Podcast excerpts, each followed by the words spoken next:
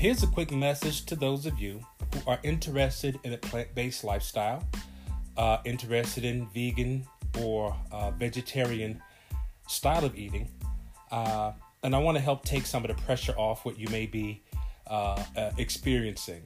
Uh, first off, go to my site and I want you to download a report on five ways that going plant based can be helpful for you. That's at eatcleanlivegood.com.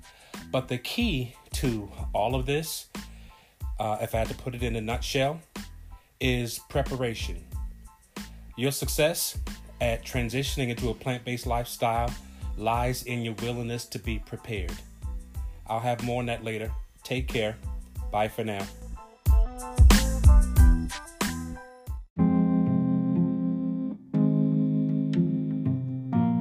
I grew up in my grandmother's home. Uh, there was myself, my mom, my brother, and one of my uncles. And growing up, I kind of learned over time that it was my job to make them coffee, them being the two ladies, my mom and my grandmom. My mother, two creams, two sugars, don't stick your finger inside my coffee. My grandmother took her coffee black. And this would occur on Saturday mornings because I always woke up early. So I knew that in part to gain favor, uh, I could make coffee and sort of start my weekend off on a good foot, fit on a good foot, right?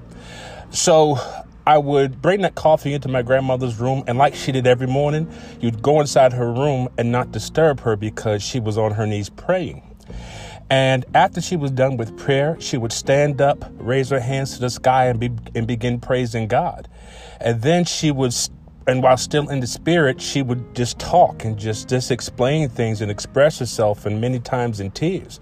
And I can remember one particular morning she was saying, Son, you don't understand. Somebody didn't wake up this morning, you know? And uh, I heard it as a young child.